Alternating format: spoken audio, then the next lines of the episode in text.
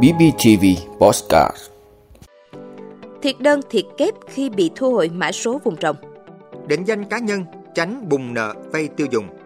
Năng lực cạnh tranh của doanh nghiệp trong nền kinh tế số. EVN không còn độc quyền về nguồn điện.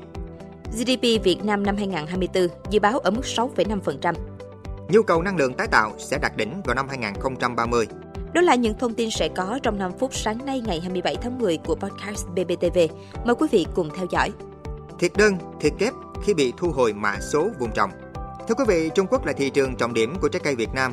Để được xuất khẩu chính ngạch vào Trung Quốc, các mặt hàng bắt buộc phải có mã số vùng trồng, mã số cơ sở đóng gói. Thế nhưng thời gian gần đây, phía Trung Quốc đã nhiều lần gửi thông báo vi phạm về mã số vùng trồng của các đầu mối xuất khẩu Việt Nam. Không chỉ nhiều vùng nguyên liệu và cơ sở sản xuất bị thu hồi mã số vùng trồng, tạm ngừng xuất khẩu, mà hệ lụy kéo dài là cả chuỗi liên kết, ảnh hưởng tới xuất khẩu trái cây Việt Nam nếu như không có biện pháp khắc phục kịp thời.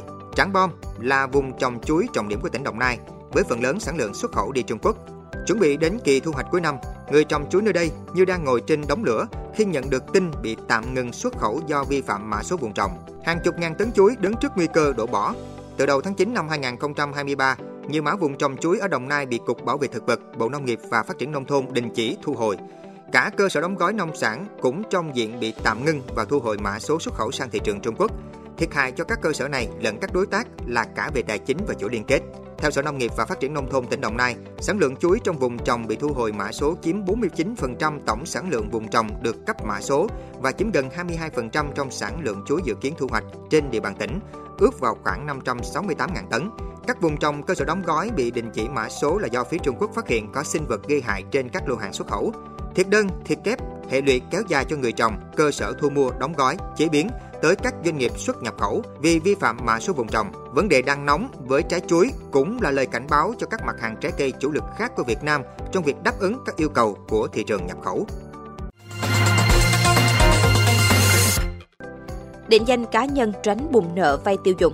Thưa quý vị, tài khoản được mở bằng sinh trắc học, các giao dịch liên quan đến vay mượn, rút tiền, chuyển khoản đều phải xác thực bằng khuôn mặt. Số điện thoại cũng phải định danh chính chủ.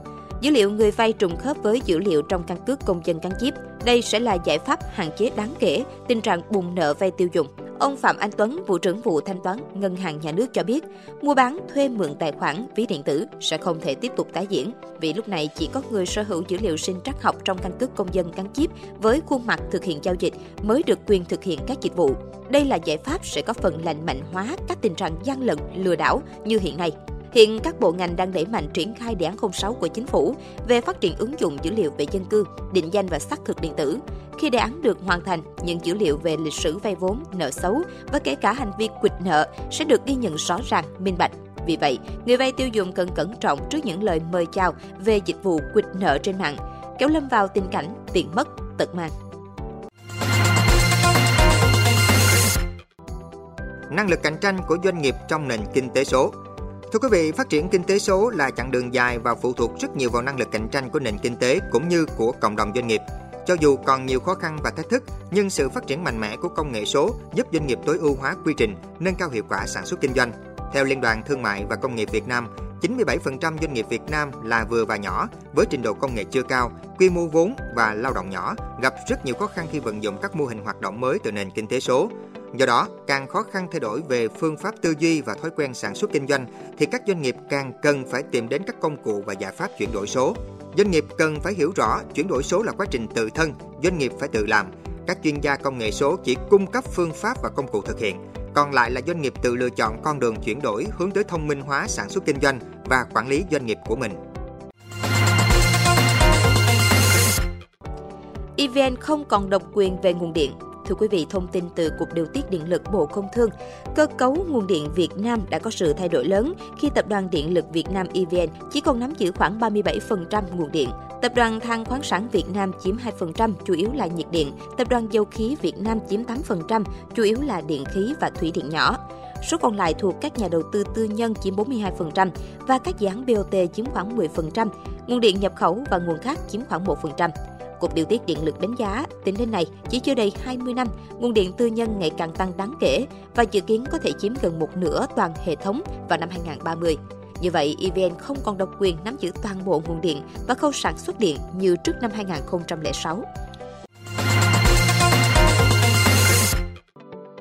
GDP Việt Nam 2024 dự báo ở mức 6,5%.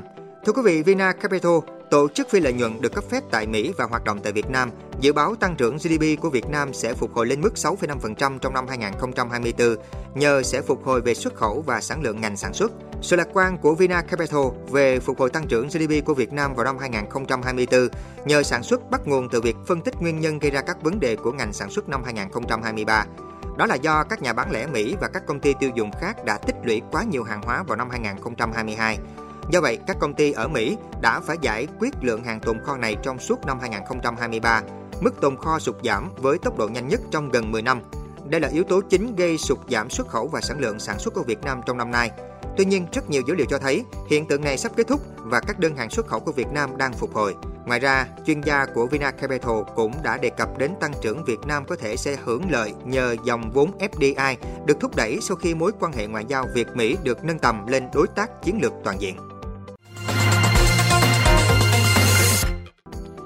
Nhu cầu năng lượng tái tạo sẽ đạt đỉnh vào năm 2030.